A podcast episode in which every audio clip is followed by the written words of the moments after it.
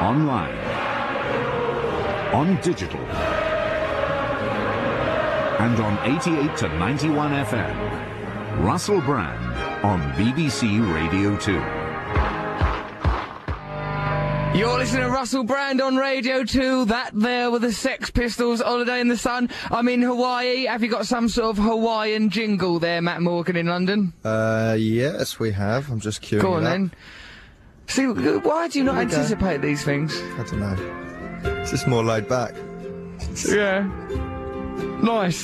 So, well, yeah. God, I thought you were going to do something with that. You've asked for it. Come on. I'm going to riff on it. Oh, you know what it's like when you're in Hawaii and you see a hula girl or something and coconut falls on your head. Here, do you know they chop coconuts down out of the... Turn it off now, Matthew. I'm finding it disturbing. Right, you know they take coconuts out of the palm trees in case they kill people. So even the idea of a lovely coconut tree, that is potentially a death trap. Really? So, yeah, so when you think I'm living it up... They're pretty high, mate. They're 12 foot. And do you know a pineapple don't even grow out of a tree? They come emerging out of the ground like mole rats, mewling at the sun. I'm not going to trust them again. Don't eat pineapples, baby. Let me tell you. They'll destroy you all. So it's going to be a hell of a show this week, right? I'll be telling you about my experiences in Hawaii. That include this week surfing, more surfing. I've developing a bruise across my rib cage and I've seen a turtle thing swimming about. And also I've developed what can only be described as some sort of gay crush on Mikey, the surf instructor. He's some sort of windswept, gorgeous man-god thing. What? He's lovely, Matt. Is it sexual? Well, he just... I don't think it's sexual. I don't know. You judge some of the things I think while I'm looking at Mikey. I think things like this. Oh, Mike, hold me. Mike, you are Poseidon, god of the sea, guiding me over the sputum of the ocean. And then, right, because he does things like, right, I have to surf laying prostrate on my, or prostrate. I always get mixed up with that, which is a shame because we did that campaign to tell people to have a dig round up their back passages, case of an illness. Right, prostrate on the board. Mike, sort of, he lays down behind me with flippers on, right, pushing the I'm sorry, I think I've heard enough. Then he goes, paddle, Russell, paddle. And then I just paddle for all I'm worth, Matt. And like, sort of, I paddle all like, man, then I have to hop up onto my knees on the surfboard. And I don't know, I just, you know, it's like, you know how I got, when I used to get those limo bikes, you know, when you get picked up by a motorbike instead of a taxi, which just because of being on the back of that limo bike, I just sort of feel like I was their sort of girlfriend a bit, you know, it just would make me feel vulnerable. And I think it's like that. Mountain. It's a bit like Brokeback Mountain. I've suggested to him that the two of us, to, you know, to really push the surfing up to the next level, go on a little camping weekend. Oh dear. Just leave on Friday. So is, what is he, sort of big blonde rugged man? Yeah, he is blonde. He looks like he's made out of leather and weather. Blonde hair he is, the smell of sea ever about him. A lovely laugh. He spent time, he was in a water polo team, and he spent time in the Special Forces as well. I thought, oh, you would apply some Special Force to me. You are in love with this guy. I'm just feeling a little, I don't know, Matt. Maybe it's the sunshine. Maybe it's the coconuts. I don't know what's doing it, but something's making me feel all sorts of crazy emotions for Mike. Why don't you make a move on him? What, just suddenly, I don't know, how do you go about something like that? You know, if you're in a situation when you've got a crush on someone, sort of a burly, butch, sort of surf instructor, and you're both heterosexuals, how do you make a move? I reckon what you should do is go, oh, I've been stung by a jellyfish. Max, suck the poison out. Would you save me? Mike, you wouldn't leave me dying here, would you? In the ocean, I'm full of jellyfish poison all in my groin.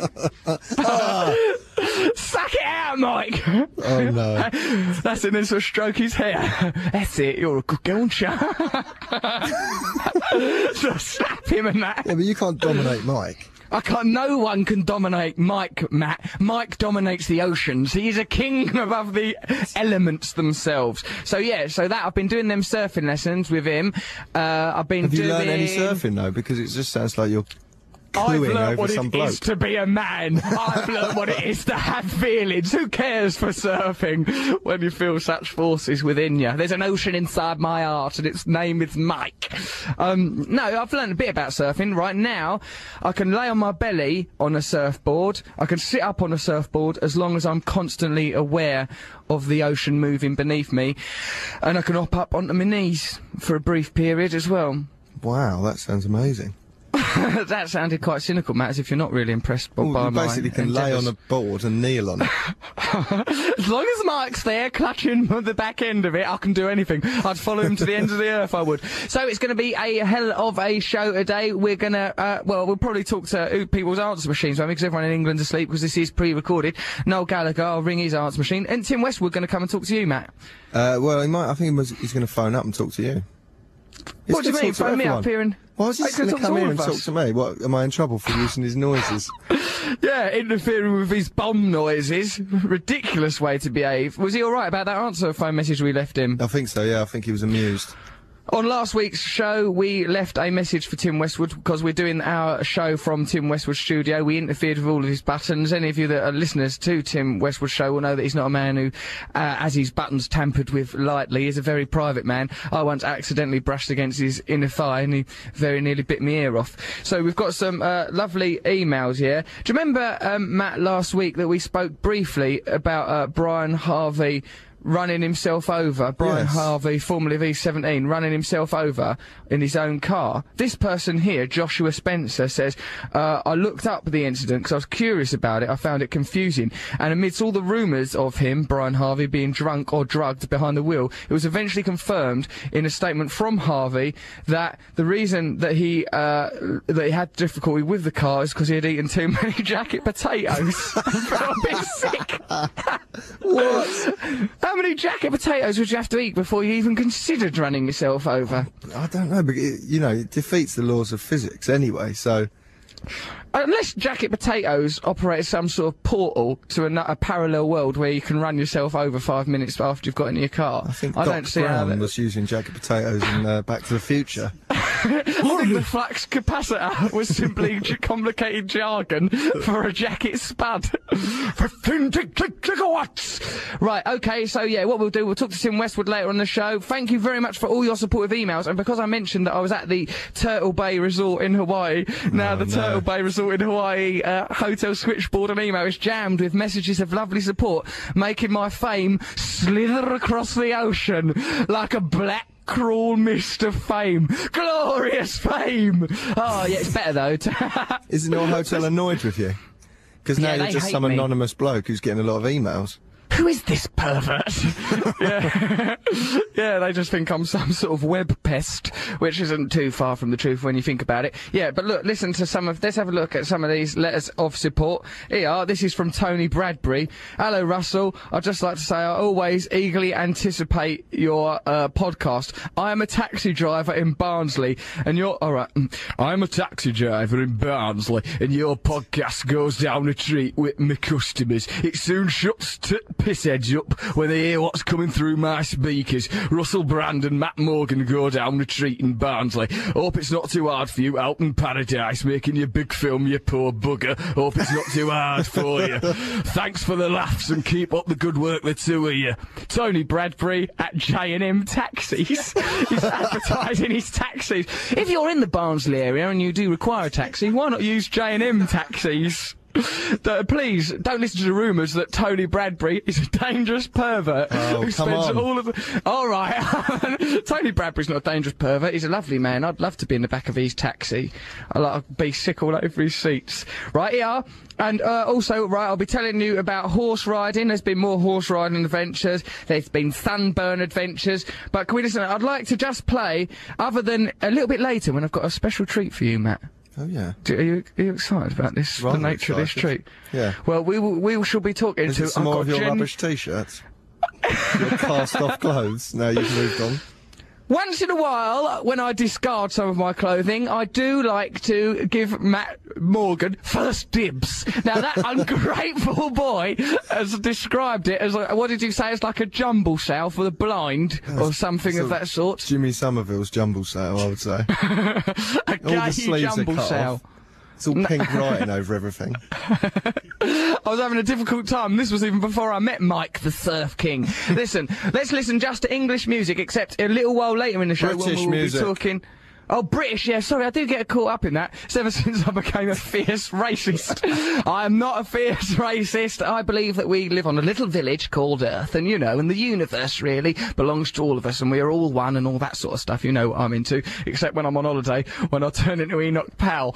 Right, okay, so, yeah, we're going to be talking to a genuine American musician who is doing the soundtrack. Yeah, imagine that, I've captured him here. He does the soundtrack to this film that I'm in, what's called Forgetting Sarah Marshall. He's doing the soundtrack and he's teaching me how to sing. I will be talking to him about the process of teaching me how to sing and about music in general. I think we're all going to learn an awful lot. But other than him, we'll just have British music, right? So now, oh, this isn't a Dead End Street by the Kinks because it makes me feel all fierce.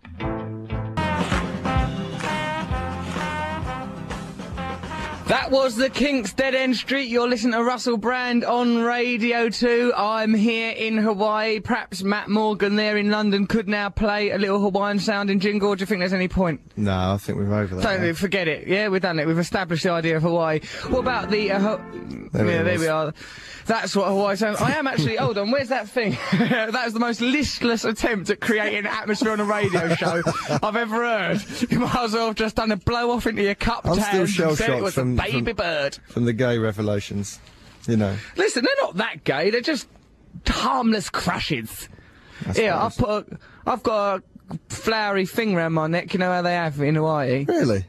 Yeah, I've got one of them on. There'll be photos up on the website. That is the equivalent of going to Spain and having one of them straw donkeys. I bet the locals hate you.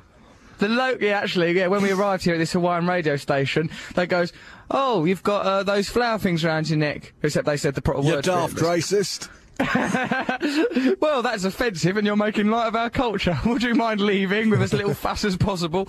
No, they thought we were tourists and idiots, really, but, you know, they've been incredibly polite regardless. Now, OK, we've got a lot of things to talk about in this link. Now, just now mentioned that on the website you will be able to see photos of me wearing this flowery thing, should you so choose to look. Imagine that. Yeah, that's what the internet's for, ain't it? I love the way you give a little bit back. Russell, are you still dressed as Jesus? Yeah, I'm still dressing pretty much as Jesus. I mean, I'm dressing more in my conventional English attire for the radio show, actually, because it's a bit chilly in this Honolulu studio because of the air conditioning or something in my egg box studio thing. It's not actually egg boxes, it's foam, what reminds a man of Delbert Wilkins. I don't know if you remember the Lenny Henry vehicle from the mid-'80s. Yes, I do. Well, it's a little bit like that. So, yeah, I'm dressed more in typical English attire now, but most of the time I am dressed in what I might describe as messianic robes. Now, why is it, Matthew, what's going on with the podcast charts? Well, apparently we're at number 3. Number 3. And also there's some tragic news about a certain little fishy. What, Christoph, our fish, the fish that we rescued from Birmingham, that we sent Mr. Nibs, slave to the show, all the way up to Birmingham to collect, bring back to us, then had it in Leslie Douglas, controller of Radio 2's office. That little fish, Christoph, has died. He's a little dried out thing now, could be that quite a fetching key ring. Christoph, I think, was something we all treasured a little too dearly just to turn into some cute appurtenance for finding a key, ain't he? Well, the thing is, I think the illness that Christoph had, although he put a brave face on it, it was actually a lot worse, you know. What do you think Christoph died of? I don't know what it was that Mark Fowler had, but they had a similar look in their eye. Pretty sure that it was some sort of fish plague, some punishment from a vengeful fish god. Well, you know, I can only say Christoph brought this on. No, Christoph, oh no! Why did he have to go? I don't know. Take me! Take me! He had so much to give. It was because he was put in bad water, like that lady told us. He was. What, the lady? What was. He had a urine infection. Really? A fish? How can a fish even have a urine infection? Matthew, are you aware of these fish that will swim up your pee hole if you wee into the Amazon? I've heard of them. Yeah, well, wake up, mate. Have they got on there? They're air. They're here in the droves, flying up my urethra like there's no tomorrow, let me tell you. Mikey, a fish has gone up me. Oh, Mike! It's like Mike, me urethra's alive with fish. Clamp your jaws round it. Get it, Mike. Mike, you're not going to let it boss me about like this, are you? You've made a fool of me, Mike. Take me to the beach. I shan't swim. Put me on your back. Oh, dear. Dear, oh dear, yeah. Actually, that's, if I do ever want to take the relationship up a level, that's obviously the perfect tool. Yeah, so we're down to number 3 now. So now in the podcast charts, please, loyal fans and listeners of this radio show, we know you number in your dozens. Will you please download the podcast? Because not only are we behind The Apprentice, it's kind of like The Apprentice, sort of, a little bit. It's Apprentice, you know, it's kind of, it's a sort of an apprentice. The Apprentice, I happen to know for a fact, supports killing people in third world countries. That is the central Russell. Message of it. And what's number 2 in the podcast chart? I can't remember. Scott Mills. But they're video podcasts. That's why right. They're both video podcasts. Oh, so we can only be beaten by this. So video did kill the radio star. Curses! What a perspicacious record it was. Right, Matthew, let's go video. Hmm. Are you Scooby-Doo?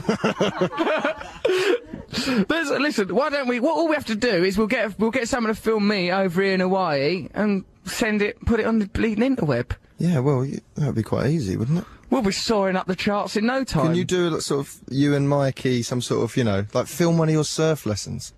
I'll film a surf lesson. I want to see the on-screen chemistry.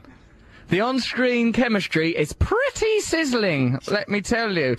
Sometimes we ride the waves without so much as a board. So stiff are we down our trunky wunkies. Oh. Oh, it's a horrible image. I apologise for that to Jesus, to all the prophets, really. Okay, so, yeah. I want to be number 1 in that podcast chart. We took it for granted, Matt. We were number 1 for about 10 weeks, and we said that when we were number 1, we would get an ice cream van and tour the country, bringing benevolence and glory and goodness wherever we went, and we did F all about it out of sheer sloth. Sloth, that's one of the deadly sins, you realise. Yeah, but, ain't it? You know. Why didn't we do anything? Well, I don't know. Maybe we still can. We can get back to number 1. You do a video of you and Mikey in love. Right, okay. Don't tell him what you're doing, just say, oh, we're filming this. It's all above board. Mike, how shall I approach this then? I'll just go up to Mike and say, all right, mate, yeah, I was just thinking of filming this swimming lesson a little bit. Would you mind lowering your trunks just for a moment? Actually, oh, crikey. Hey, do a Mooney, do a Mooney. We're all lads together.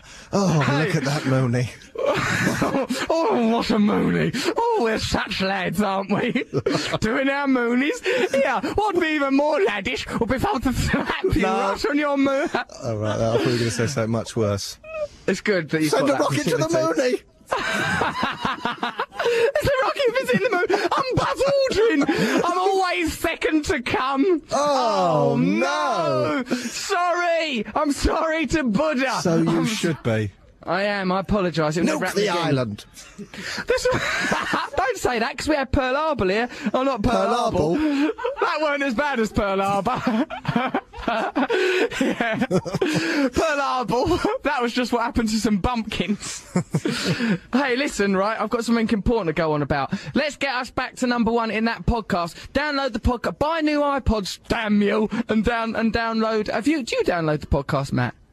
You idiot! Not yes. Do I don't know how to do it. I do. I listen to it I cut it.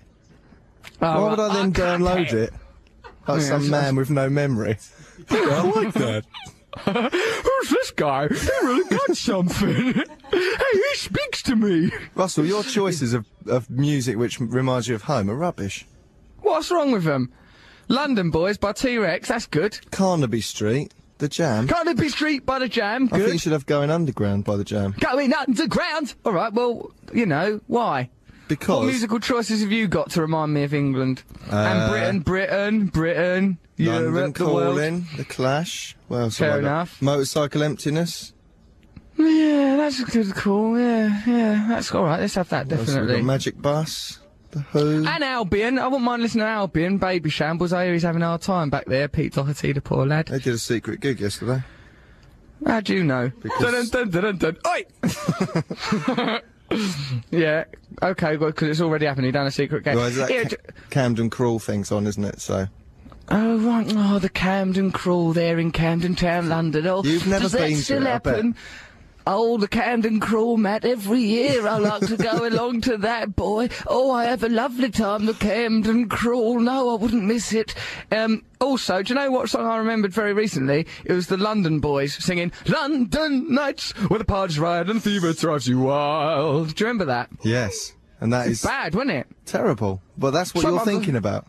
I think about it sometimes when I'm looking at Mike in the sea. You're so homesick, aren't you? Do you think you and Mike could ever live over here? Do you think the sea would call to him like a manatee and he'd have to leave?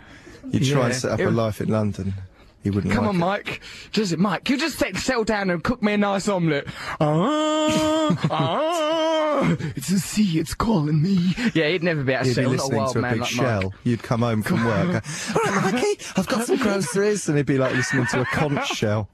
Whilst like, I gotta go. Covering up to a tortoise, trying to put it in a fish tank. It'd never settle. A man like Mike needs to be at one with the ocean, listeners. Never forget that. You can't make a whore a housewife. I believe it was NWA or perhaps Tupac that said. Who said that? You can't make... Snoop Dogg said it. Right. Okay, listen. Why don't we listen to another one of my musical choices? I suggest... what do you suggest, Matthew? T. Rex. Come put T. Rex London Boys on. Yeah? Yeah, and okay. I'd like to dedicate this to a very special surfer boy. And I hope that one day the two of us could be a couple of London boys living it right up. Oh, yeah, we're the London boys. Oh, yeah, we are the London boys. You're quite right to say that, T. Rex. You truly are London boys. You're listening to Russell Brand on Radio 2. Thank you very much for your emails over the past week. They've brought great comfort to me in my moments of solace and sometimes in moments of dark onanism. The very thought of people sending emails, sending wild sexual passion. Yeah, let's read just some of those lovely emails. This is from Kyla in Seattle, US of States. Hope things are going well for you in Hawaii. Just wanted you to know it doesn't matter in the world you are, you still have fans who love you. Oh, God bless you. Also, since you're in America, you can start your own new revolution without Matt and see how he likes being left out. Anyhow, keep up all the great work. Love the podcasts, even though I let them slip to number 3 out of sheer negligence. They bring so much laughter to my week. Thanks and best wishes. Thank you very much, Kyla, you lovely American lady. So, what was the important thing there? Oh, yeah, I can start a revolution over here. Without me. Not without you, Matthew. Christ would need you for the Ministry of Defence or the Ministry of Curmudgeonliness or something. There's no way we could do a proper revolution without you. No. Here, there is another email here from Lizzie. Hey, Russell, hope you're having fun in Hawaii and Casper is being more cooperative. Casper is not, of course, the friendly ghost. Although, if someone has returned from death, I don't think it matters how garrulous they are. If someone goes, "Ooh, I've recently died, would you care for a cup of tea?" I wouldn't think, oh, what a friendly ghost. I think, bloody hell, everything I understood about being is untrue. Do we know the backstory of Casper the Ghost? Did they ever say, oh, he was a boy called Casper?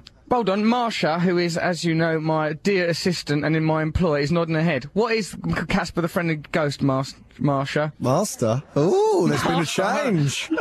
Master, Freudian. Am I allowed to ask you, Master? If I get upon bended knee, will you answer my request about Casper? Yeah, listen, there's no doubt who's in control in my relationship with Marsha, my dear assistant, because earlier when we had to set the clock to time this radio broadcast, Matt said, you said you heard her scuttling about in this Hawaiian studio like a little church mouse going, oh, my ears and whiskers, oh, where do I sit the buttons? She was just been asked to time the show and she floundered for a long time. Did she flounder? I've never done this before. I don't know what to do. What do I hold? What do I press? How do I press the button? How does time work, Mrs. Grubbags? What if time goes backwards? How do we know there is such a thing as time? If it bends out there in the universe, as Einstein said, what if this clock breaks? You stupid cow. Now, how did Casper die, Marsha? I was never a Casper fan, so have no idea. You don't know how it done. Why did you get involved? She nodded her head and said she knew the backstory. If you know the backstory to the death of Casper the Friendly Ghost and why he's so friendly in spite of the fact that he died when he was apparently still quite young from his behaviour, then please let us know. russell.brand@bbc.co.uk. In fact, send us any messages, messages of well-being. I can also be reached at the Turtle Bay Hotel, Hawaii. Just send me what you like. I like feeling popular. Send Marmite there. Send me Marmite and baked beans. I can't get enough of that lovely stuff. Okay, so this is an email. Oh, yeah, from Lizzie. Yeah, she's saying, hope you're having fun in Hawaii, and Casper is being more cooperative. Casper is the horse that I'm learning to ride for the film that I'm out here doing. Casper, the first week, I was a bit edgy about him, Matt. You know, he was a bit uppity, sort of ran around a little bit. Yeah. I never, what made me worried, Matt? I know you've, how many times have you done horse riding? Once. Just once, and I remember you described them as big, muscly cowards. Yeah. Now, these horses that I'm riding, they're used to being trail horses, which means, you know, they're for the holiday makers that come to the resort where I'm staying. That means they just sort of trot along, not even trot, walk in a, like, little line, one behind the other. So they've developed a sort of, herd mentality, right? So they're very comfortable. And also, the horse riding lady today said that the horses are like horse prostitutes, right? And look how far she stretched the analogy. She goes, oh, the horses that you're riding, they're like, my horse is only ridden by me, she said, with a glint in her eye and pride clear in her voice. She goes, but your horses, they're like horse prostitutes because they have a different rider every day, and the relationships they have are transitory and meaningless and based on sort of fiscal exchange. Kept really, really building the analogy. Soulless riders just rutting about on top of them, snuffling and confused, probably because they've got an unhappy home life. Often they punch the horses. No, she didn't say that. That's the too far point. Sometimes they just want to talk to the horse, though, don't they? Really, it's just companionship.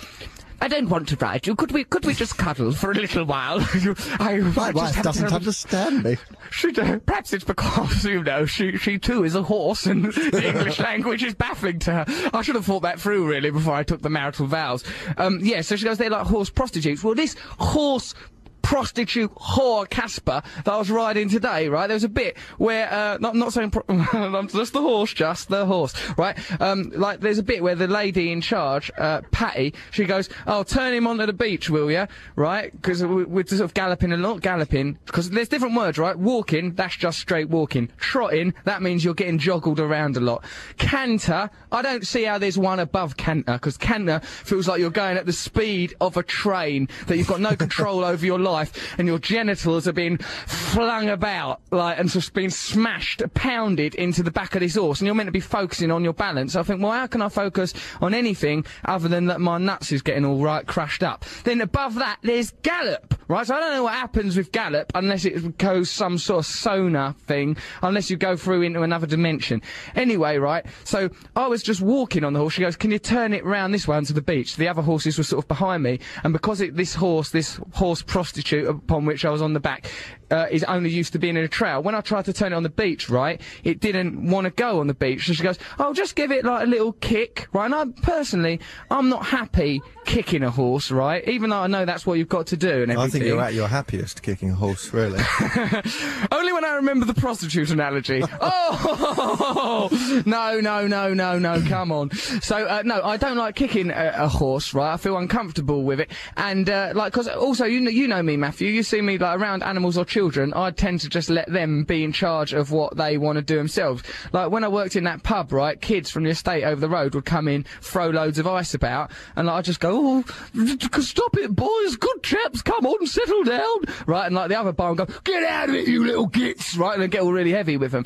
And it's the same with a horse. I just sort of think, well, if the horse really wants to go that way, you know, let it, right, but anyway, so she goes, give it a kick, I give it a kick, right, it reared up on its hindquarters, like a praying mantis, just reared right up like it was trying to be a man, like the end of Animal Farm where the pigs decide to become like the farmer, reared right up, and like then I sort of just had to sit there, and there's all, remember, there's women folk around me, the actresses from the film, the women from the horse riding expedition thing, all sort of round, shouting advice. Oh, do this, touch his ears, tickle his belly, right? I'm just sat on it. Then, like, he got his foot all snaggled in the roots of a bloody banyan tree from the set of Lost, and then sort of sat itself down. I've been thrown, I was like a rodeo rider for about 15 seconds, and you know how time slows down when you're in a position of trauma, like dear Brian Harvey when he's had too many jacket spuds and he's getting run over by his own car, ridden by a shadow version of himself from yesterday morning. Like, time goes all, it was all going all slowly. And then afterwards, because, like, I was the only person there that was a man, I couldn't, like, there was no one. If Mike had been there, I'd have been able to show my true feelings, but I just had to sort of go, they go, are you alright? Go, yeah, God, yeah, no, man, this is no problem for me. Oh, yeah, like, this all sounds like very dramatic, but I reckon if we watched it, it would just be a horse sneezing when a butterfly went near it. A butterfly landed on its nose and went like that. Yeah, well, that could cause an atomic war 100 miles away, according to chaos theory, and I think I was at the other end of it. It was proper bonkers, Matt. It was frightening, honestly, and then I had to go off doing more cantering with my nuts getting pounded. So now I've gone off Casper a bit. Yeah, they are stupid. When I was on one, it got scared of a wasp, and it was completely... Where's its dignity? Yeah, I know, it was just, a wasp was just hovering near its leg, and she was going, oh, it's all right, he's being scared of the wasp, and there's all people having to, like, control it. I was on it. It could have done anything.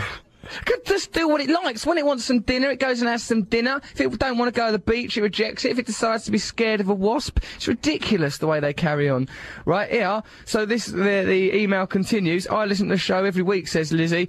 Every week, it's very funny. Oh, you guys. I was listening to the podcast on my iPod on the bus to town. Oh, the bus to town. Oh, an image now as unfamiliar to me as the idea of General Zod firing a laser beam out of his nipple. What? You haven't gone on a bus to town for years. You've changed what you think at home is. Oh, the bus to town. Every day I'd get the bus into my telly show. There I was, sat there with my shopping. What a lie. In the end, I preferred a private bus, just with a gentleman up front driving it. I don't know what his name was. Lovely chap, though. Yes, and then I'd get out of the bus into the lap of luxury. And then those groupie people, I like those as well. Are they still, they still there in Blighty, are they? Yes, we're taking care of those. Hey, you stay away from them groupies. Groupies, you would remain loyal to me at all times. Remember, it's only my seed that can spawn the Messiah. Now then. I thought you were the Messiah. Yeah, well, probably Messiahs begat Messiahs, don't they? Otherwise, that whole Holy Grail quest's a bloody waste of time, ain't it? And the Knights Templar and all that rhubarb. If Jesus' seed ain't nothing but naught nor nothing. Anyway, this email carries on. Thank God. Because the wheels have fallen off what you're saying. Whee! I've gone proper mad. I've been away for 2 weeks, no one's asked to have their photo done with me. I've turned into Kurtz from Apocalypse Now. But gay. Hey. Right, so yeah, all my friends have started a campaign to get your podcast back to #1 where it deserves to be. Who the hell downloads The Apprentice podcast anyway? Me and my friends are going to London in a few days. It'd be great where you can tell us the best place to get a pair of skinny jeans. Camden! Go to Camden to get skinny jeans. Me and my friend are going to see you do stand-up in Middlesbrough in July. It will be great. Hope the movie goes well. You won't have time to reply, but it'll be excellent if you could. Well, Lizzie, there you are. I have replied, and I, like you, like nothing more than to ride the bus and, you know, those chauffeur-driven buses I tend to prefer. Hey, so Matthew, what, do you want to play a song now then? Yes. Okay, so later on in the show we'll be... But it's actually a choice that you've told me to make. So, not quite how it works. Why don't you have free reign, Matthew, to select any record of your choosing within the parameters? Why don't you now kindly select what you've been instructed to do? Russell, what's this about you and a goat and a garden gnome? Hogwash! That's what it is. Read it out. What is this out of a tabloid? In the Sun today, it says. Go on. I'm going to change the name of the band in this story because this is only here to promote this band, right? Yeah, all right. What should we make up the name of a band? I'll call him Casper. All right then. Right, cool. Here we go. Hold on, I don't want to promote him either. He nearly bucked me off today. No, come on. At least he's got some balls. Can't it be Mike's band? Mikey. Is he Mikey or Mike? Mike. Mikey is that Scottish twerp who we have there in London, fiddling with the buttons, looking all baffled and confused like he's in a planetarium. Okay, right. Russell's not gruff at goat. Doesn't make sense. Russell Brand got into trouble with telebosses when he helped smuggle a goat into a studio. He was filming a pilot for a new talk show, Russell Brand's Marvellous Ball Bags. Such a lie.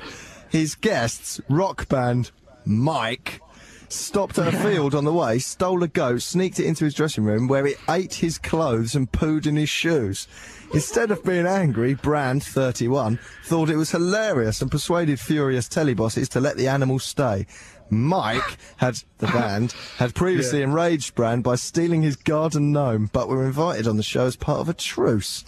You're not even in the country. I'm not even in the country. There is no goats here. There's just coconuts and palm trees and the like. This story is set in England. This is set in England. It's filthy propaganda to promote the band Mike. Yeah. And who wouldn't promote him with those pectoral muscles, with that glistening abdomen, with that wistful look forever playing about his eyes? Who wouldn't wish him a #1 hit? He'll find out that you're saying all this. Nonsense! How could he ever? Unless he were to listen to the podcast, which would get it higher in the charts. So, you know, and then perhaps with a #1 podcast, perhaps Mike could learn to love me. Could you ever love me, Mike? Take him out for cocktails. I'll take him for cocktails, baby. You know, now a list of cocktail names which have sexual connotations. Dun dun dun, slow, comfortable screw, da da da, slippery nipple, etc., etc. That's what you'd get on another radio show.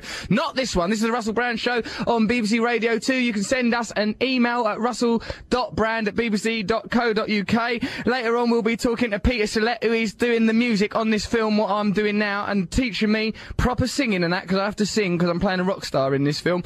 Now, why don't we talk, Matthew, if you could listen to any record now, what the hell would it be? It would be Motorcycle Emptiness by Manic Street Preachers. I like it a lot. I do like it. In fact, I told you about this song. Just listen to it now, then. Motorcycle Emptiness there, which is just the sort of feeling that the Manic Street Preachers, I don't, what do they mean, Motorcycle Emptiness? I don't know, but I imagine it's something. It's probably explained somewhere in the lyrics. What, something to do with futility of living? I don't know. Maybe it's that thing of that, that book about motorcycles Zen and the art of, Zen and the art of motorcycle maintenance. I'll tell you what we do know about now, though. Casper. Yeah. I know how he died. What, Casper the Friendly Ghost? That's him. How did that guy die? I've always been wondering. He died of pneumonia. Which is hilarious. That's terrible. Who wants that at the beginning of? Why is he so friendly for? Why ain't he all bitter and racked with angst? Well, I mean, there's some weird stuff here. It says, like, there's a hell in Casper's world, so there must be a heaven, but he's not in heaven. He's just floating around having adventures. So he's clearly... So he's bad, then? Well, you know, he wasn't bad enough for hell, but he wasn't good enough for heaven. Not good enough. Hey, that should be the title of our first album. If we ever make one, why wouldn't we, though? Well, we're going to hear some singing from you later, aren't we? I don't think we'll hear singing from me, because I don't have to do no singing. Peter Salett is here. He's scoring the soundtrack to this film. I think scoring the soundtrack's probably the wrong sort of nomenclature to this film I'm doing. Forgetting Sarah Marshall. We've done other soundtracks and all. He's a musician and that over here in Merrickey. So we'll talk to him. We can talk to him about his own career. But as you obviously are well aware, I'll be constantly trying to turn the conversation round to me. So, what have we got to talk about here? Oh yeah, here's some emails. Dear Russell and Matt, you guys totally rule. You're famous in Canada. Well, 2 people know you. Does that count? I love the accents you guys put on every 3 seconds in the show. These are our accents. This is from Zanra Thor. I listened to your podcast. Zanra Thor? That sounds brilliant. He's some sort of evil villain. Zan! You will do my bidding, or I will just crush you. Well, Zanra Thor says, look, he's going to start an army of Brandonites. That's all right. That's good. With that name and Brandonites. Yeah. He's the sort of person who might one day block out the sun. Zanra Thor could block out the sun if it took his fancy ever.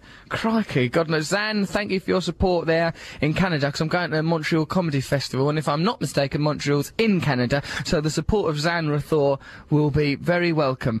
Dear Russell, says Catherine in Oxford, after hearing you grumble that your fame in England has no currency in Hawaii, I thought I'd inform you that you're still in British magazines, she exclaims. I see a photo of you in Heat magazine last week, looking very happy about something at LAX airport, you had the biggest picture on the spotted page. So it's the spotted page, the most lowly of all the pages in Heat magazine. What about that time you were spotted, you were in that...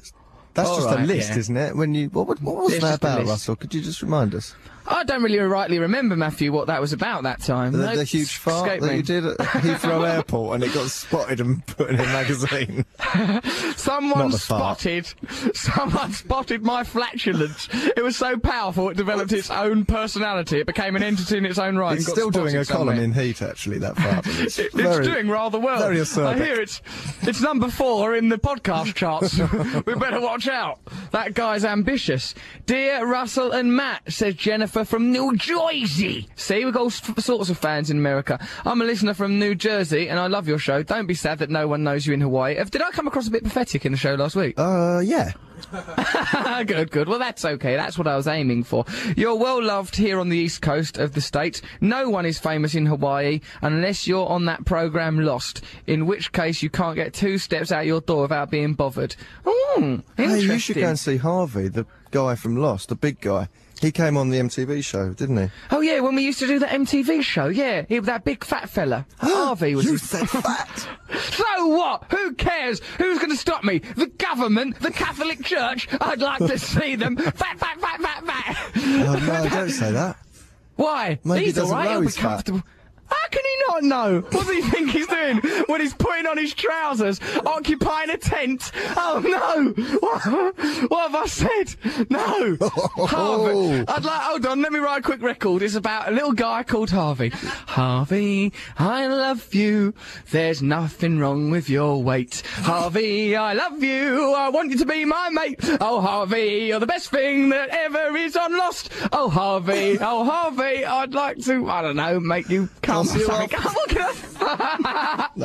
you off. Perfect. That's fine. That does as a lovely rhyme there. Now, if that doesn't soothe Harvey's troubled ego, I don't know what will. Here, I bumped into the wife of a cast member from Lost today, the Scottish one from Lost. Who's the Scottish one? And that's rubbish. You don't know his name, and it was only his wife.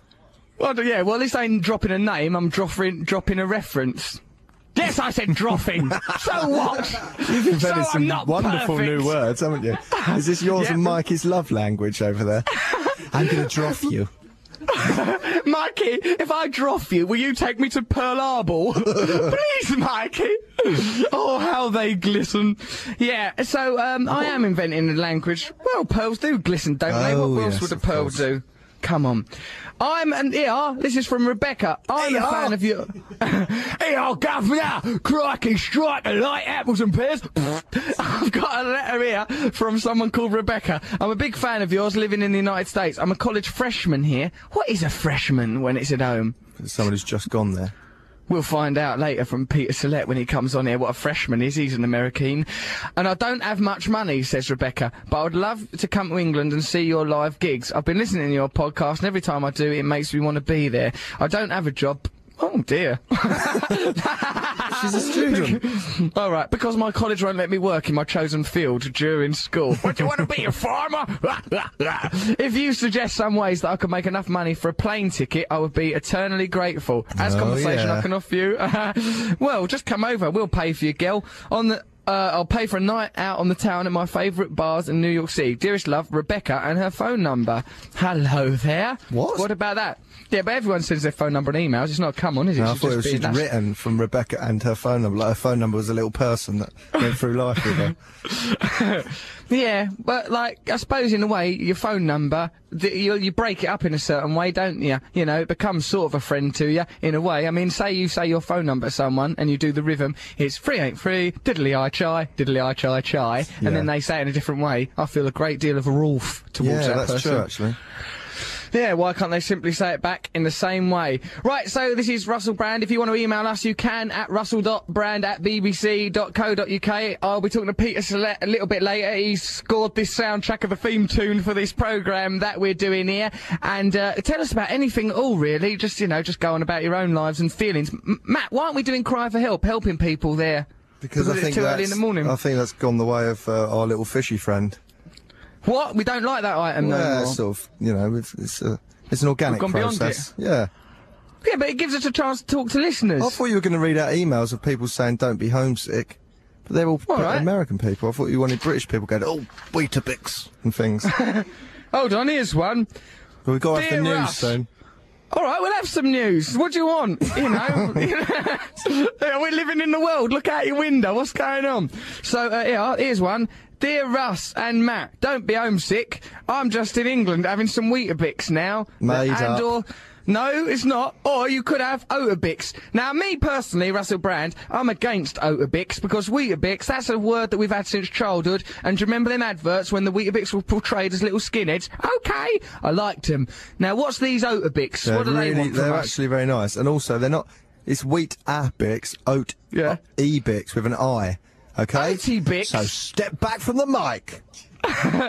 Step back from the mic, it's too cold. Right, let's have some news. What now? You think that Oatabix and Weetabix debate is news? It's not. Surely this is current affairs enough. Oatabix or Weetabix? Conservative, Labour, Jews, Muslims. Oatabix, Weetabix, more like. That's what's tearing this country asunder. I'm an Oatabix man myself. My daughter tried to marry a Weetabix freak, and that's why I had every orifice in her body sewn shut. Here's the news.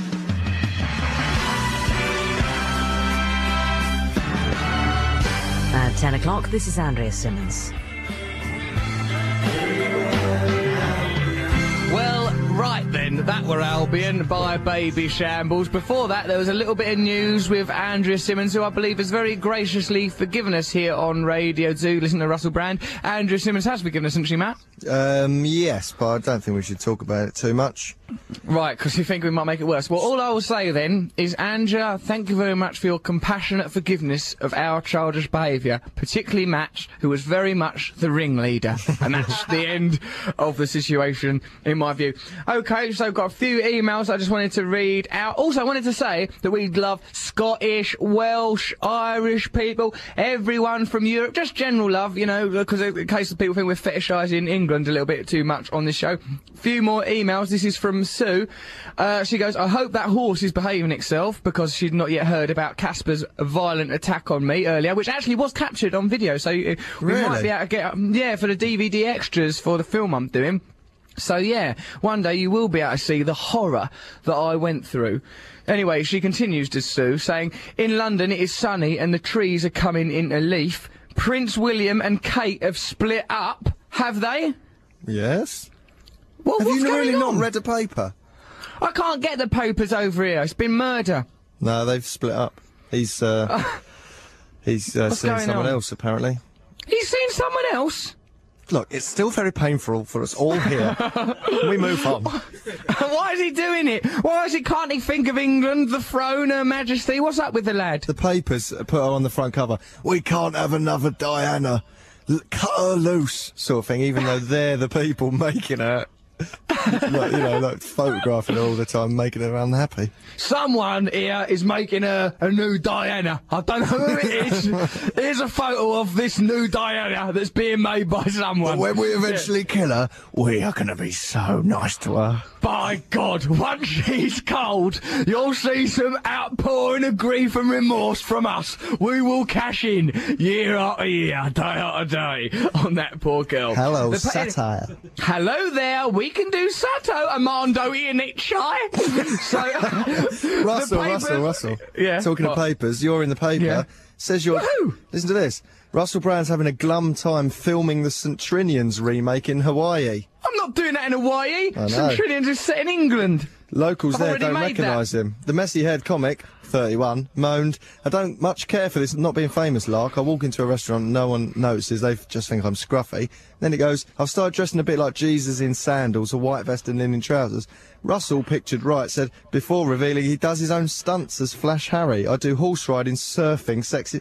You'd think that they'd do the journalism and think, right, hang on, St Trinian's, why is someone in Hawaii doing horse riding, surfing and sexy dancing as Flash Harry? George Cole never done that in St Trinian's. They've not pieced together the simplest facts there. They're daft, aren't they, bless them? They don't try, do they?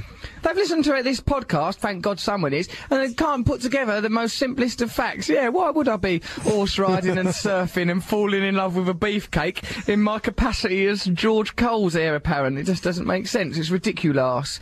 Here, in this email, right, from Sue, who told me the tragic news about Prince William and Kate splitting up, it says the papers are saying it's because her mother is too middle class and uses words like toilet and pardon. Unless she's gone, oh, pardon, I've done a toilet on the Queen's settee. I don't really see a problem with it. Hang on, what's so low? Middle class being too low. Middle class being too low as opposed to too high, which is the typical experience of it. Yeah, it's bonkers, isn't it? Yeah. Oh, crikey, you're too middle class. What are they meant to call it then instead of a toilet? A water closet or something? I think you're supposed to, I think you're meant to just do this, like put your hand in your armpit and go, excuse me, Your Majesty, I've got to go and do a and then go, pardon me, missus, and then just scamper off out of the room. Pardon? They go, Your Majesty, may I have your pardon? That's not a bad word. Pardon? I don't know, when would you say that? Pardon? What, after doing a belch or something? Yeah, maybe that's why. Yeah, I think that Kate's family, it sounds to me like they're little more than sort of Biffa Bacon's family. Just the yobs belching, farting their way through lives, thinking they're getting their hands on the crown, are not on your life. So, yeah, and also she continues to Sue, who's been bloody, you know, she's been like Reuters to me. She's a premium news agency, right? She goes, other news agencies are available. It goes here, Richard Gere has caused a stir in India by going up to Shilpa Shetty and kissing her in public. Is that true? I don't know, I haven't heard about that. Well, Matthew, what, have you been living in a cave, for heaven's sake? Richard Gere's staggering around Asia, snogging people. Hang on, how does Richard Gere know who she is since she was on British Big Brother? He probably just took a like to her, didn't he? You see him in Officer and Gentleman, he couldn't get enough of it. He was all over everybody. Hang on. Breathless! Wasn't Richard Gere in Pretty Woman the thing about a prostitute? Yes, Julia Roberts. It's a bit like you and Casper, isn't it? You could find love with Casper, even though he's haunted, hoary little past. Haunted whore-horse Casper. You think I could somehow find love with that little haunted whore-horse? Yeah, put a little miniskirt on him, stand back to back, smile at the camera. Put some leather thigh-high boots on him, then I'll turn up outside his stable in my limo. Woohoo! Daddy's here, and I've got some sugar lumps for you. Oh, what a lovely image. What a beautiful world it is we're living in. Right, okay, so I'm here now with Peter Salett, who has done the soundtrack to this. We ain't done it yet because the film's not finished, but he's doing it and he's a musician. Hello, Peter, here with me in Russell. Hawaii. Hello, hello. Are you enjoying our radio show so far? Yeah, absolutely, it's so much fun to watch you do this. Thank you very much. There is also an audio element to it that cannot be underestimated in this medium. Let's hope so. Let's hope so, because otherwise I'm in chaos. Now, before we talk about you, let's talk about me. Of course. What have you got? Any radio programs over in America? What, like our one that we're doing now? I don't think there's anything like you, Russell. Thank you, thank you very much. Yeah. That's quite a compliment. Professional over there. But yeah, I'm very professional. Yeah. Yeah, it's not sort of a shambling sort of minefield sprint through taboo. Okay, so Peter, you're scoring this film. Have you scored other films in the past? Yeah, I did a film called Down in the Valley, which came out last year. That's got Ed Norton in it. That's correct. He's correct. A damn fine actor, that man, isn't he? He is, yeah. And isn't he your mate and all? He is, absolutely. Is he a nice... We grew up together. You grew up with him? Yeah. What's he like? He's great. He's very, I mean, he's been amazingly supportive, which has been really nice. And what do you mean, that he's carrying you through life? That Ed Norton? Yeah. Nonsense! You're a brilliant musician. Here, do you reckon Ed Norton might come out here to Hawaii and see us? Yeah, I think he is going to come out to Hawaii and see us. Yeah. Oh no! What if he don't like? Has he seen any of my things, like me doing any acting or comedy or anything? I don't. No, actually, it's completely. He might have. It's completely hilarious that you would bring this up on the radio show, because I've kind of been dying to tell you this. Oh my God! For a while, which is that I was over at Norton's place, where we were watching some audition footage. Oh yeah, and Norton, audition for this film. Yeah, and Norton loved your footage and pushed for you hard. Did he? Absolutely. Ed Norton pushed for me hard. I think I feel a new crush coming on. He'll be here soon, and I don't know if he surfs, but wow. Yeah. Well, he said, well, as you know, I mean, I've seen him in Fight Club, I've seen him in History X, I don't care what he does in the ocean. He's more than man enough for me, Peter. So, okay then, so for people who ain't heard of you, because we ain't heard of you in England, what's your music like? Is it nice? Do you do nice records? I make nice records. You do? Yeah, I make nice records. I've heard some of your records, and I like them. It's sort of singer-songwriter music, bit sort of Nick Drake-y, bit Neil Young-y, sort of nice, sort of soulful, beautiful stuff. Now sounds better when you say it. It does, doesn't it? Yeah. 'Cause otherwise, if you say it, it sounds very arrogant. Although I can, without shame, go, I think I'm the white Richard Pryor. Look at that. I just said it. So, Peter, what's it been like teaching me how to do singing, which you have been doing for this film? It's been fun. It's been a trip. I mean, what's been great is, because I'm not usually in the position of teaching someone to do something. Right. It's been great to actually watch you improve at singing the song that we've been working on. So, do you think that I could become a genuine pop star? Don't snort, Matthew! I've had enough with Casper snorting and bucking me around. I don't know how to put up with it from you. I mean, if Paris Hilton can be a genuine pop star, I don't see why you can't. Oh, that's damning. That is a sort of insult. That was a damnation. A plastic, meaningless, talentless pop star he means I could be. Is that what you... I don't want to be one of those. I'd like to be a good one, but anyway, I'm rubbish at doing all that stuff. But sort of, I'll be all right doing this song in the film, won't I? Absolutely, you're going to be awesome, man. Do you think I'm pretty sexy when I'm doing my singing? Do you think I'm pretty? Trying to brush my hair. Can I brush your hair, then you brush mine, then we cuddle each other till we cry? I wish everyone out there could see Russell as he practiced singing, specifically when you did the first go-round. The first day I met you, we got you in the studio to try and sing this song. That's a different song than the one, try. And he said, Peter, could you come into the studio with me? And you know, everyone else was out in the control room. I said, do you want me to be in there with you? And he said, I think that would be nice.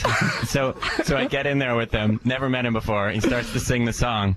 The next thing I know, he's emoting heavily with his hands down his pants. Yeah. 2 feet away from me. Yeah. I don't know if the cupping of the balls was what it took to hit the high notes, but that was the way I was serenading you, Peter. It was a great meeting. I was adding an air of eroticism to the proceedings while doing that. Yeah, that was a nice way for us to meet each other, I think, Peter. Just the two of us in a studio, me cupping my own sweaty nuts, singing a very passionate ballad while looking in your eyes. And I also had to watch his lips to get the timing right for the song. Yeah, that one was a little more complicated. Now, I think we can say the title of this one, the one you're going to sing. It's called, in this song that's going to be in the soundtrack of this film, because I have to, like, in this film, right, I'm playing an English rock star, right? Not bloody George Cole. I'm not playing Minder and also doing surfing and tennis and limbo dancing while being John Four in the Sweeney. I'm a bit like, I've got to be a rock star and everything, and there's a bit where I have to serenade my girlfriend, and we sing this song, I sing this song called Inside of You, which you can clearly hear it's got double meaning there. Hello, it's a little bit cheeky. It's a good song, it is. It'll be, you'll have to wait to hear it. Russell, we do need to hear some singing, so why don't you do a scale or something? Excellent. Peter said it's excellent. That wasn't a proper scale. It's another hit, Pete. We've got another hit on our hands. Woohoo! It's Beatlemania all over again. Listen, why don't we listen to one of Peter's records now, and then we can talk more about me. Right, Peter, what is this record that we're going to listen to? This one's called Fly, Sparrow, Fly, and it was the opening title of Down in the Valley. Right, so this was off the soundtrack of this Ed Norton film, and I like that it's called Fly, Sparrow, Fly, because sparrow is a particularly English sort of a bird. Now, this is being played from the studio in Hawaii. All the rest of them songs come out of London. So this is even more exotic than you might imagine. It's a bit more mellow. So just have a little relax, and perhaps, like me when I sing, why don't you cup your own genitalia wherever you are in Europe and the world? Listen to Peter Salett's song, Fly, Sparrow, Fly... Oh, damn you, God! Damn you! It was such a good intro! He's cupping his own balls as he's giving the intro. That's what distracted me. I was getting a little bit aroused, and I forgot about bloody old language. Damn you, Noam Chomsky, you know nothing of the truth. Noam Chomsky. Oh, yeah, we talk about Chomsky, baby. This is England. Russell says his name sometimes. Right, he's a linguist, and he doesn't think the government's very nice. Right, now let's listen to Peter Salett's record, Fly, Sparrow, Fly. Right, I said it proper. Go on then, Jesse. 30 seconds, you lot. so sorry.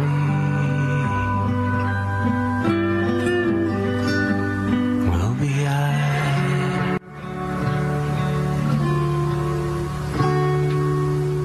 Peter Salett, fly, sparrow, fly. That Russell, is dear Peter. What? That was beautiful and really good and lovely. And yeah. Reminded me of Lou Reed, and it was pretty and lovely. Yeah, then... you could hear me shouting over it. Yep. Oh, you're joking. It's a kind of duet between a man who can sing beautifully and a weird English man who goes, "That's 4 minutes, chaps." 5 seconds, yeah. It's going great. I'll tell you what, we could launch Peter in the UK. We could be behind him. Here, Pete, give us a card out, because Harville's in the dub. I'm very sorry about that, Peter, but I think it was lovely, wasn't it? It reminds you of Lou Reed. Yeah, nice. All right, so what? I made a mistake. I'm not perfect. You made two mistakes all over the beautiful music. The only mistake I've ever made is allowing you to be on this radio show. Where's Mr. Nibs? What happened to that dear boy? Oh, where is Mr. Nibs? Is he all right? He is also a little dried-up keyring of a man now. What's going on in that country? William and Kate are split up. Christoph's dead. We're number 3 in the pop charts. Come on, everybody, concentrate. I'm ruining Peter Sellett's career. 2 minutes left of my career. Anyway, that's off his album, In the Ocean of the Stars. We've got to get that a distribution deal in the UK, right? I don't know. How do we know how to do things like that, Matt? Oh, yeah, we've been doing that for years. Right, well, let it be done then. Let's find one for old Peter Salett. Right, so hold on a minute. There's stuff I want to blather on around, but what are you lot doing? There's people that are in the studio doing really weird gestures. Sorry for desecrating your song there, Peter. Ah, oh, Peter's taken it in a very gentlemanly fashion. It was only a couple of interjections, wasn't it? Well, it's good. It means that people can't rip it off and sell it online now. That's true. It'll be the Russell Brand version. Yeah.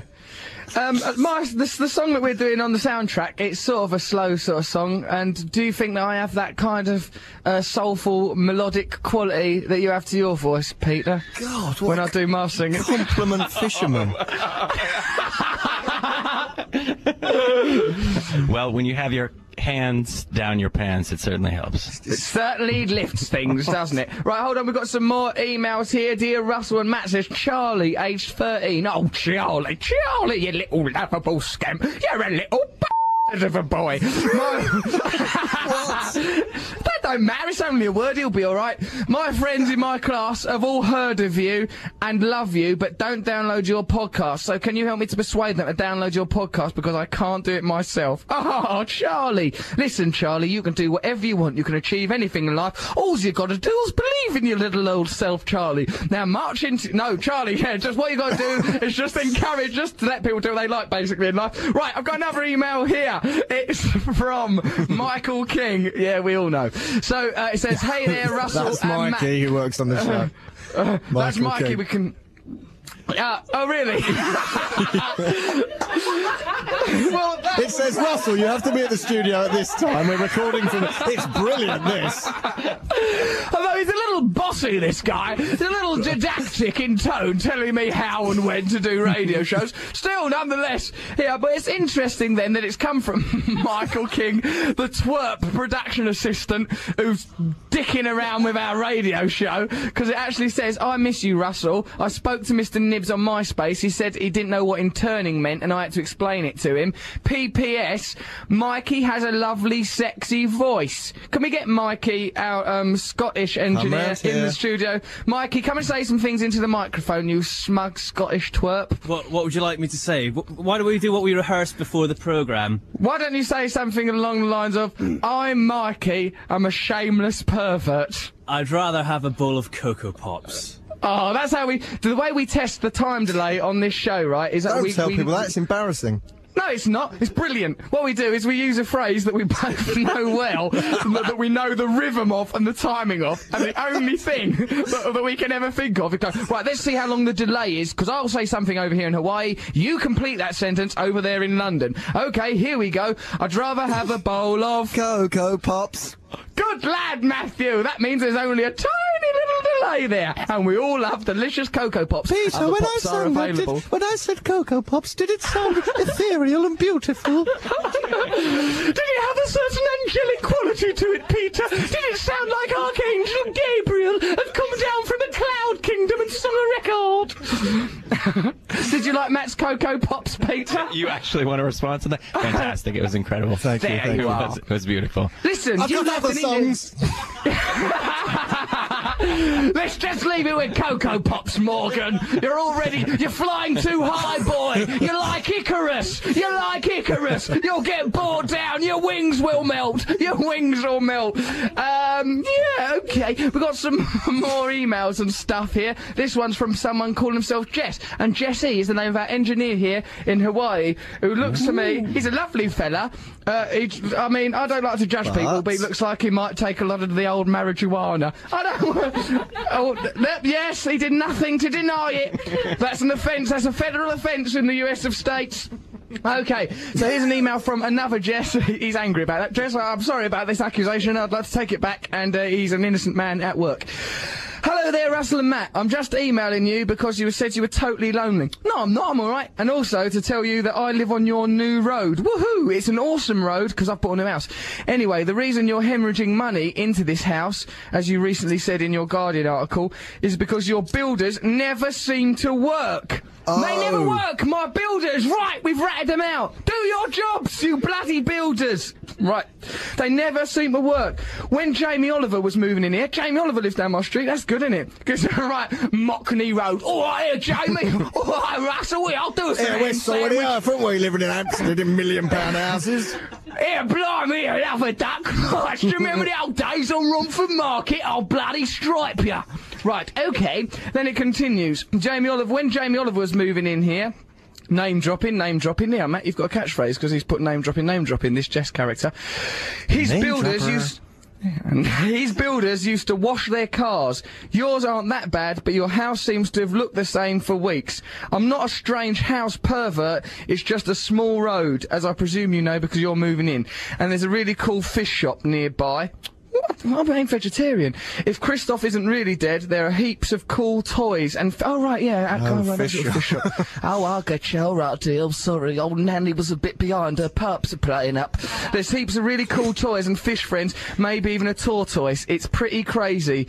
Anyway, I didn't know the shrine was such a high-security place. Oh, right, because I've seen all the cameras set up around my house. That's really? Right. The shrine must be safe. Yeah. Because it's got to be safe, ain't it? Oh, right, I thought you were just living in some sort of 24-hour TV show now. Yeah, why not? Well, let's get rid of that final shred of dignity that I've maintained. Okay, later on in the show, we'll talk to Tim Westwood, who's, we ransacked his buttons last week, didn't we? If I'd like to... Oh, hello, I don't mind if I do. So I'd like to find out how Westwood feels about that. Is there anything you want to say to Westwood, Matthew? No. Like to remind him. Remember that time we were hanging out with him? We went round his house and that, and I pulled my trousers down. Russell, please. Pull up your, please, man, pull your trousers up, guy. I remember when he said to me that he goes, I'm in my crib at 1 o'clock. I can't sleep, so I took some sleeping tablets and now feel drowsy. And I went, all right, were they like, you know, special ones sort of thing? I thought he might have got them from a dealer. He goes, no, I just got them from my mum. And what about that time? What about that time when we was filming with him, right? And it was just standing. We had to do this bit at the end of a little VT, videotaped item, where we all walked off. Me, Westwood, his mate Dre, and I think a couple of other people. The director goes, "I'll just walk past camera in any direction you like." And we was, and like Westwood gestured towards this sandwich shop, which I believe was called something like Spencer's, right? And we were sort of going, "Oh, which direction should we walk off in?" And Westwood goes, "If you like, we can walk into Spencer's after 3 o'clock. All sandwiches are £1."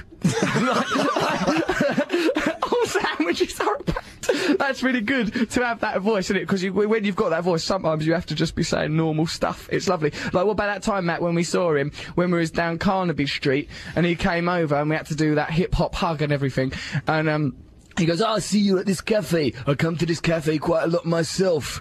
They do porridge. It sounded really lovely. You gotta love Westwood, the big dog. He'll be coming on this show in a little while. We'll be having a chat to him. Matthew, would you like another musical choice? Yes, please. Right, go on, what are you going to have? Is it Peter Salett or is it me? It's going underground, but could you just sort of MC over this by going, 5 seconds, chaps! Yeah, I think what would really improve Weller's lyrics would be me going, I can see a pelican out the window! You've seen a pelican out of a window? No, I see some turtles and that. Shall we listen? Let's listen to The Jam. This is The Jam going underground. Russell Brand on Radio 2.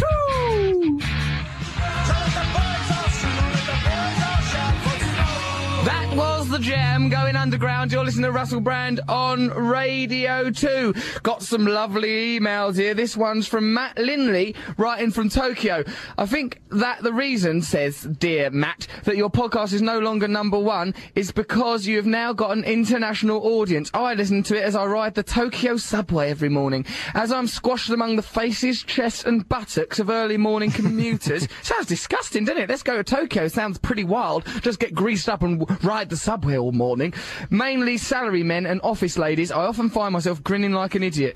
How does it feel to have your podcast called an oasis in a sea of writhing humanity? Sounds all right, don't it? Quite nice. I like it, that. Oh, and also, oh, it's nice to hear Weller just then. Weller and Gallagher and the Mod Fathers. Oh, how I miss those boys. How I miss sort of indie rock music and mods and whatnot. But who have we got now on the line, Matt Morgan? Why, it's none other than the big dog himself. Oh, it's Tim Westwood. Westwood, hello there. Yo, what's up, Russell? Nice to speak to you, my brother. It's good to speak to you and all. I'm in Hawaii, of course. Oh, no doubt, because you're big like that, and I respect that, man. I'm glad that you respect the fact that I'm big. I'm not famous in Hawaii, Tim. For real? Yeah, I don't like it. Oh, people ain't feeling you up there. No, they ain't feeling me, Westwood. They ain't feeling me. Yeah, it's terrible, man. It's not a good look, man. But it's not a good look. I find those experiences, like, humbling, man. Sometimes when I go somewhere overseas and nobody knows me and nobody cares and no one pays attention and I'm just like this white dude in the club, which I get no action or no energy around me. It's like, yo, it humbles me, man. It really, you know, makes me realise what life would be like, you know, if I wasn't a DJ, and it scares me, and I get to laugh in the morning early. Yeah, that's dark. No one needs that, Westwood. That, man. It really makes you just work hard, man, because you don't want to lose this little bit of shine that, you know, you can get. Yeah, not only shine, though, is it, Westwood? Right. Sometimes it's a bit of how's your father, isn't it? Yeah, well, you know... Sometimes it's a bit of the old monkey business, isn't it, Westwood? No, my brother, I'm strictly in it for the music. I keep focused, man. That's one of the secrets to my success, man. I do it for the music, man. You are in it for the music. No one's disputing that. You are the most focused man in the hippity hop movement. Thank you, sir. You know, it's easy to get sidetracked, man. It's easy to, like, you know, just to go out there and get confused. It's also easy, in my opinion, like, you know, to get a little gas, start feeling yourself, like, you know, only get a little carried away with yourself. It is. Well grounded. I get properly carried away. Hey, Westwood, what do you make of Matt being in your studio and tinkering with your buttons and sending you that answer phone message? Yo, #1... I think he sent it to the wrong number because I never got it. Bloody hell, you bungling amateurs. It's like working with the Three Stooges and one of them ain't turned up. Exactly. So I really need to say, what message? And the other thing is, man, I'm really glad he's blasting off, right? Because in that studio, man, you can really blast off and do what you got to do on a Saturday night. Yeah. Yeah, no, good. I bet. It's Saucy Devil. Set free from Russell. You see, the thing with that studio is got enough room for you to learn dance moves and dance steps and get up on your reggae game. Exactly. You can pull up. There it is. You can drop bombs, you know. bus shop. You know what I mean? You know, you can really get it going on up there. It's yeah, I remember when I was on your radio show, Tim, and I had to learn them dance moves. I think they were like the Crazy Frog and the Dutty Wine, I believe they were called. The Willy Bounce. The one you actually specialised in and really perfected and then performed on stage at the most ghetto spot of all was the Willy Bounce. Yeah, and you said I was a ghetto superstar as a result of that, Mr. Westwood. Ghetto celebrity, brother. Yes, when you walked on there, they thought that people thought I had booked you through your agent. They didn't understand why your name wasn't on the flyer. That is the quality of the moves I was dropping there. Exactly, man. You were a ghetto superstar, dog, and your Willy Bounce game was strong. My Willy Bounce game has always been perhaps the strongest part of my game, although I do sometimes cup it while recording. It is a problem, but the Willy Bounce was in effect, baby, and, you know, you got a lot of respect for that, man. Thank you very much. My Willy Bounce has often cost me respect, so it's about time it started earning me some. Westwood, have you got anything you want to promote? Oh, man, you know it's going down every Sunday at 9:30pm as we premiere the new episodes of Pimp My Ride UK, the brand new series. Now, this Sunday, we pimp a white van, and we do it up something crazy.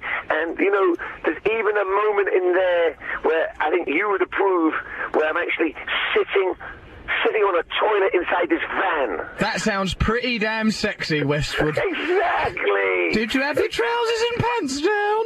Yeah, I was doing a number 1 and 2 at the time. You are a beautiful man. There's nothing he can't do. The things I do for Pimp My Ride.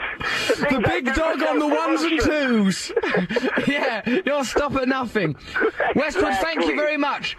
Thanks for coming on our show, and thanks for promoting your stuff on our show, and thank you for letting us press your buttons. Oh, yo, any time, Russell.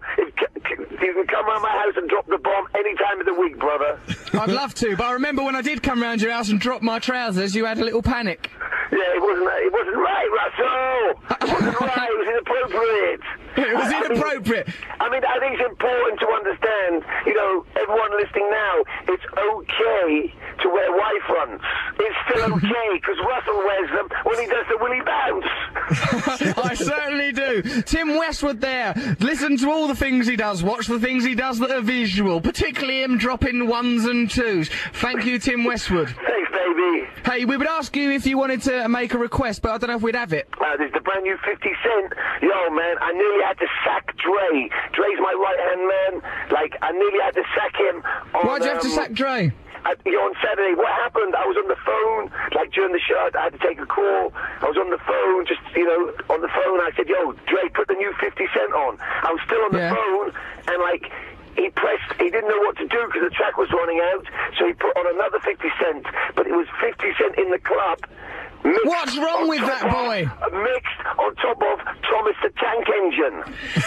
Thomas the Tank Engine? This has undermined you. I came off the phone, and it was Thomas the Tank Engine playing with 50 Cent in the cup on top of it. It was a terrible look, my brother. That was a terrible look for you. Oh, terrible. So it was like, yo, Dre, I think you're going to have to leave the building. I think you're out of here. But the response on the text was intense. I think you really need to play that record right now. What, Thomas the Tank Engine? Yeah, with 50 Cent in the club, it's a go, baby. Okay. Okay. Well, we'll try and pull that out for you, Mr. Westwood. Yeah, that's the joint I'd like to hear, because Thomas the Tank Engine is big. We're going to put that joint together. Yeah, man. Turn that joint on, Russ. If there's one record I need to hear, it's that one. Right, we're going to do it. Tim Westwood there. You need that. Thank you very much. Westwood. We need it. There he is, Tim Westwood, everyone. Have we got Thomas the Tank Engine 50 Cent there? Yeah. Right, okay, well, we're meant to be celebrating England, but, you know, Westwood is a great English... No, I mean Britain, Europe, but Westwood is a great English cultural icon, so let's stick on 50 Cent. Let's just ignore his requests. He won't know, really. That's true. How's he ever going to... Press his buttons. How will he ever know? I don't know. Let's put on his thing. Shall we? Come on, put his thing on. Okay, you ready? Right, then. Right, this is In The Club, as requested by Timothy Westwood. There it goes. Go shorty, it's your birthday. We gon' party like it's your birthday. We gon' sip a card like it's your birthday. And you know we don't give a If it's your birthday, you'll find me in the club. Bottle full of bug, my line got what you need. If you need to fill a bar, I'm in the habit of sex, I ain't in the making love. So come give me a hug, if you're in the getting rough, you can find me in the club. Bottle full of bug, my line got what you need. If you need to fill a bar, I'm in the habit of sex, I ain't in the making love. So come give me a hug, if you're in the getting rough. When I pull up out front, you see the Benz on do. When I roll 20 deep, so it's drama in the club. Now that I roll with Dre, everybody show me love. When you sell like Eminem, you get plenty of cookie love. But homie, ain't nothing changed, rolls down, G's up. I see exhibit in that cutting, man, roll them trees up. If you watch how I move, then stick before I play up pimp. Been hit with a few shells, but I don't walk with a limp. In the hood, in the letters, ain't 50, you hot. They like me, I want them to love me like they love pop. But holla in New York, the show, they tell you I'm local. And the plan is to put the rap game in the chokehold.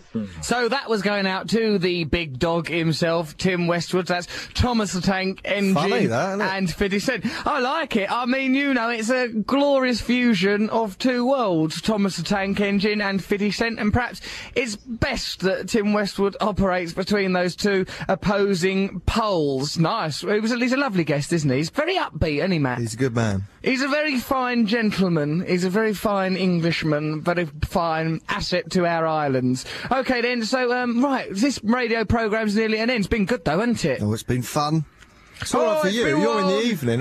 We have to get up like fishermen. Come and do this. It'll do you the power of good it will to get up. You don't like doing anything. You're a very lazy young man, Matt. That is not true. That is not true. Yeah, we've got to write a film now. I've done one. Right, we've got... What? Is it about me? No. That's no good then, is it? Well, look, I've got lots of opportunities out here in Hollywood now, so if we think of a nice film idea, we can do it. Why don't you send your ideas for films about old Russ to russell.brand@bbc.co.uk. At Turtle Bay Resort. At Turtle Bay. It's bloody lovely old Turtle Bay. Make me feel powerful with your emails. So, yeah, or you can send it to russell.brand@bbc.co.uk or Turtle Bay. It's up to you, really. You are free people. Do as you will. One day we'll overthrow the government and build a glorious empire. But for now, let's just trouble the reception staff at a holiday resort. Yeah, so think of some film ideas. Matthew, we better do one, because it'd be nice to be, you know, in Hollywood calling the shots, wouldn't it? Is this a production meeting or a radio show now? I'm a little lost. Lost? Now, there's a show. That works. I could play that tubby guy, but got thinner. He's a lovable character, isn't he? He does need to get thinner, doesn't he? Because there was that problem with him still being a large gentleman. And it didn't make sense in the story. If he was stranded on a desert island, what was he eating? I know, I remember you trying to make me ask him that question when he came on our chat show. You go, how come if you're on a desert island, you look like you're eating a herd of cows every half hour? Oh, that what's happened to that polar bear? Did you put it in a sandwich? Oh, hey, come Russell, on. You're gonna be... Whoa! He's a hero in Hawaii. He married a Hawaiian woman because they were filming there. Do you remember that lady was with him? I like him. And you know you've offended him. You should be made to go and live on the smallest island. I'd like it there because that's called Widdly Eye Chai Kikiku, and that's one of the nicest ones. Now listen, right? I like that bloke off Lost, right? So, and how I express myself through humour and comedy. Everyone knows that. I do it affectionately, don't I? So don't judge me. Here. Guess what, right? What? Right, send us emails, russell.brand@bbc.co.uk. That's what I say when I think I'm not being professional enough. So, listen, right, saying you do some funny gear changes, mate. Yeah, well, I'm a funny man. Listen, I got sunburned out here. Shut up. I got sunburned. I got sunburned, really? Matthew. Excellent. Go and play in the garden. I love you! Yeah, I found another worm! Can I cuddle it? Can I put clothes on it? I got sunburned. There's some content for you. Shut up, because it was good. Tummy ache. Bye! Listen, I got sunburned, but in an amusing way. Oh, please do tell us the story. Well, it's a funny thing that happened. I was lying on a beach here in Hawaii where I'm making this film. I was there on the beach. Mike wasn't there that day. And Marsha, my assistant, who's meant to put a suntan lotion on me, didn't correctly. What? It's part of her job. No wonder she nods. Earlier you thought she was nodding. She's just nodding because she's lost it. You don't know, man. You weren't there. You weren't there. Marsha, the sun did it. You're burning me. She didn't put it properly under my eyebrows, so I was wearing red spectacles, sun spectacles. What? You know how normal... Hang on, I can understand her putting it on your back, but on your face... She didn't put it under my eyebrows. You've got massive eyebrows. She didn't distribute it correctly. I pity any man that gets involved. Is that her there in the background, wailing, laughing, chewing her fists? She's giggling. She's giggling about her own incompetence. Now what? Robert Hahn did it wrong. What I will say is that any man that gets involved with my assistant Marsha is a fool. Anyone listening to this thinking of getting in a relationship with Marsha Brown, my assistant, is proper crackers because she don't know how to distribute cream over someone's face. What did you do? Go to her room, knock on the door, open the door. You've made me look an idiot. Look at my face. It's red. Under the eyebrows. Look at it. Look at me. I'm wearing ridiculous blinkers. I'm allowed to pinch you now, Marsha, as hard as I like. You can name a limb, but I will pinch it. Don't believe me. Check your contract. There's a pinching clause. Look at the pinching clause. Look at the pinching clause. How can Mike ever love me now? How will he ever settle for me? I look a complete fool, woman. So, yeah, actually... She really does put... she put ice cream? She puts stuff on your face for you? Yeah, why not? Russell, who's else going to do it? That's abuse of your staff. My staff are among the happiest slave staff on this island, let me tell you. Marsha, get the body cream. Marsha, I have a little fissure. There's something... There's something slithering out. Poke it back in with a pencil. Oh, come on, it's all good, clean fun, isn't it? Wait, right, some bird in the paper says you're like a smelly Jack Sparrow. How dare she? Who was it? Cassie. Fair enough, I did treat her very badly. She's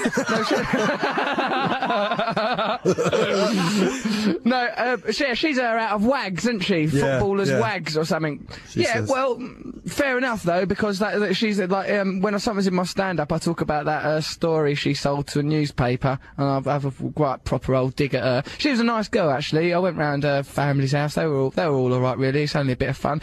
But anyway, Jack Sparrow, he's still played by Johnny Depp. I know. So a smelly version of Johnny Depp, that's all right. Johnny Depp who ain't washed his nuts. It's still bearable, isn't it? Yeah, and you don't actually smell. Sick, then? Who, me? Thank you. Yeah, I just thought I heard someone stifling vomit. Well, that's obviously one of the women behind you. That's probably the collective sound of a nation. So, all right, hold on. Why don't we listen to one more track, then we'll have a bit of poetry from Mr. G. We'll wrap up this whole crazy nightmare, shall we? Okay, yeah, let's listen to Live Forever by our good friend Noel. Yeah, let's listen to Noel Gallagher. I hope he's listening to the radio show. Noel, Sarah, your little baby, what you're growing between you. We send you all the love in the world, and we'd like to dedicate your own song, Live Forever, to you, because that's the sort of power we have. This is Russell Brand on Radio 2. Maybe I don't really want to know. Oasis, Live Forever. Well, we've dedicated that to Noel Gallagher. It's his own song. We're dedicating it right and back to him. So there's a few things to wrap up. Apparently, Christoph died because of swim bladder. That's why Christoph, the fish that we rescued from Brum, died. Something to do with swim bladder. Long may he rest. Let's get more fish now. If you know we can get more fish to live in Wogan Studio, send information to russell.brand@bbc.co.uk. Also, the song Motorcycle Emptiness by the Manics was about a time that one of their motorbikes got nicked, we have learned. So, how have you learned all these things in that song? Because, Matthew, it's all there in the lyrics, and in Liam's particularly charismatic vocal, you can find the answer to most of life's questions. Let's thank our guests on the show, the lovely Tim Westwood and his wonderful choice of track, the brilliant Peter Salett. Let's get him, remember, do we want to get him a record? He can get his own bleeding record deal. Is that our responsibility? He's a very talented man, but we can help him. He's a talented man. We can help him. Right, we'll try and help him somehow. Matthew, go and write a film this instant, laying around. I don't care what time of day it is, young man. You're squandering them gifts, interfering with yourself, seeing what you can fit under your foreskin. Go and write a film. What? Now, to summarise this, to summarise this brilliant piece of radio, why don't we get the poet laureate of this show, the fantastic Mr. G, to summarise the show and create some atmosphere for him? Woo, yeah, oh, Mr. G, yeah, here we go. Okay. You missed me, G? Have you missed me? Yeah, I've missed you. I've missed you. Missed you. Good. Okay, this poem is called Let's Go Video. If they were to shoot a movie of your life, to whom would you assign the limelight? Or the soundtrack for the main actors as you shout, lights, camera, action. The saga begins. Shh. The audience listens in, awaiting for the start of your drama to begin. Take one. Serve God breaks off unrequited love. Christoph's whisked off to the heavens above. Sunburnt bruises, horse prostitution on heat-spotted page with a dodgy constitution. Take two. As ball-cupping Russell gets into tune. 30 seconds, G! Westwood's pink porridge is due! So can a video camera aperture ever truly recapture the cinematic banter of the talkative two? Hey! Mr. G there! It's all on the mic! It's all on the mic though, isn't it? Okay, so what a fantastic show it's been. Thank you once again for everyone who's contributed. Thank you for listening. Thank you to the good people of Russell Brand, Fat and Sight Dolls. Thank me! Matthew, you're such a lovely, clever boy. What endless talent, what rivers of talents are why I could surf on the ocean of your talent for an eternity, and I fall in love with you and you every day. Don't bring me into that world of you and mine. Come into the homoerotic cauldron of love that I'm stirring up here. So, okay, yeah, thanks everyone. Keep listening, enjoy the news, download the podcast, tell your friends, and remember to always slander The Apprentice and Scott Mills, who are truly evil. Enjoy the news. Why not enjoy the news? Get into it. It's new stuff. Okay, so listen to the news with Andrea Simmons. Thanks, everyone. We'll be here next week broadcasting from Hawaii with more beauty. Download the podcast. Boy, I love you. Miss boy, you. Boy. Miss you, dear. Yes, yes. Miss you. Miss you. Boy.